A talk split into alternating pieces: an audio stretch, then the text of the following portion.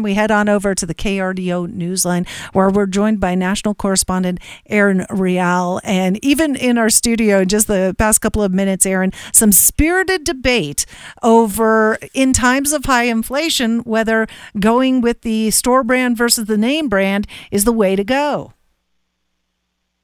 Yes, it is a, a debate to say the least. But the fact of the matter is, whether it's brand loyalty or not, you are more often than not getting the same exact product just with a different label. In fact, they're made in a factory, come off the same conveyor belt on a parallel line.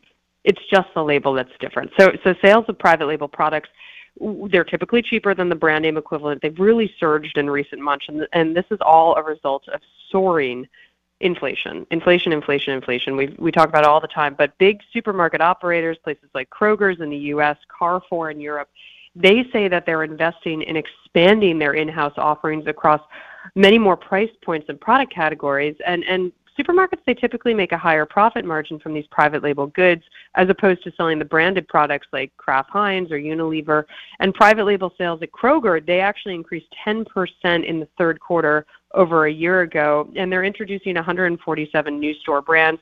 Walmart is expanding their private label brand, Smartway, which is Kro- uh, is is the Kroger brand. You're also seeing this at Stop and Shop, Food Lion They're all expanding this private label brand uh, because it's it's what people are gravitating towards. And the fact of the matter is, it's popular in Europe, and it has been for a while. So there's a Dutch group called Ahold. They operate supermarkets in the U.S. and Europe. They have Stop and Shop here, Food Lion, and the company says that nearly half of their branded products, the sales, half of their sales in, in, in store branded products account for what's going out the doors in the Netherlands, Belgium, and that's compared with only 30% here. So it seems like we're finally catching on. What about you guys? Do you like store brand or or name brand. Yeah. Okay. So this sparked the debate because Andrew, my colleague here, he's definitely a sounds like a name brand kind of person. And and I was saying that's my husband's attitude too but I'm a I'm a store brand. I'll go for whatever's the best you know unit price value. I mean I actually look at that unit price to see you know what what, what I'm paying for and how much I'm getting for what I'm paying. And you know it, eh, unless there's some concerns about it I don't mind that the green beans don't have the Jolly Green Rancher label on them. I'll get the green yeah. beans right I'm the same exact way. I, I mean, a mother, two small kids, uh, and it's and now that I've also a journalist, so I've done so much reporting on these. I've seen the factories. It's actually literally the same product. So I, to me, it just doesn't make any sort of sense. I'll give you an example: Rao's homemade marinara sauce. The Stop and Shop version uh, of Rao's, that's uh, not the store brand, like actual Rao's, that's nine dollars and seventy nine cents. Stop and Shop brand of the same exact product $1.99. And then, yeah, the, big difference Starbucks breakfast blend, 12 ounce ground coffee, $12.69 for stop and shop, $5.19 for store bought. So if you add it up over time, you're saving oftentimes thousands of dollars a year on your bill. Roughly 40% of every bill can be cut in half by doing store brand.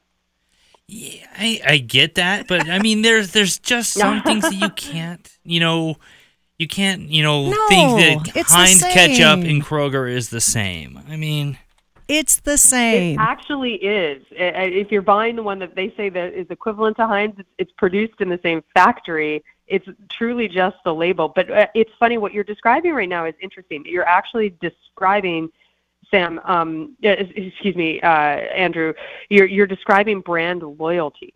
And brand loyalty is a big deal. And it's what those big companies are paying for. It's why you're paying eight dollars more for the Rao's because, uh, and I'm just using that as an example, or whatever it is you're you're stuck with, um, because you have brand loyalty. And brand loyalty is akin to religion for many people. If you like Jiffy peanut butter, you're not buying anything besides Jiffy peanut butter. I get it, but it doesn't mean that you're eating something different. Right. Yeah. And I, I wonder if that, you know, comes from, you know, how our shopping habits are formed. They say that you form your shopping habits, you know, in your, you know, late teens or more likely your early 20s. And, you know, for someone like myself, I was always, you know, on a very strict budget. And so had to, had to be, you know, looking for the best budget item. But in my household, we're constantly fighting over, you know, whether it says Charmin or Windex or Dawn on the label because uh, those name brand uh, loyalties are strong with the other adult who lives in my house.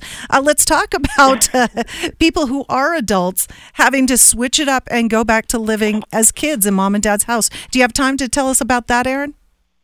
Very quick. I have about one minute, but I'll, I'll get it out. So, so young adults in the U.S. ages 18 to 29, they're they're living with their parents. 50% of them moved back in in 2020. I get it, height of COVID, but now it's down to 48%, and this is as things kind of return to normal. And yes, rents are very expensive, but what's so interesting here is that these kids living at home are actually fueling the luxury sector of the market. They're buying luxury goods with the money they're saving on rent. And right now, the median national rent is $1,980. That's since they don't have to pay that for that and the toilet paper and the electric bill and all the other things that go with having your own apartment. They're buying luxury goods. They're going on vacation. They're spending on entertainment. It's it's fueling the luxury market, which has grown 21% this year. It's a 1.4 trillion euro market. But the fact of the matter is, the kids are buying, and it's because they get to live at home. I don't know about you guys, but you couldn't have paid me to live at home after college. I did everything in my humanly capability to get out. I had three jobs. I I, I did it. It's like there was no luxury item you could have given me to live with my parents, but that's not the case for kids today. Absolutely, and you know, as a parent of two littles as well, like you, Erin, I'm counting down the days till I can get them out of the house and not have them lingering around either. That's really funny. You sound you sound like my husband. Yeah, I like having them around, but I get I get what you're saying. Yeah, I mean, I got yelled at by telling our three year old to get a job the other day. I love it. Yeah. All right, Aaron. we appreciate the uh, time as always, and can't wait to do it again. Thanks, guys. Have a great day.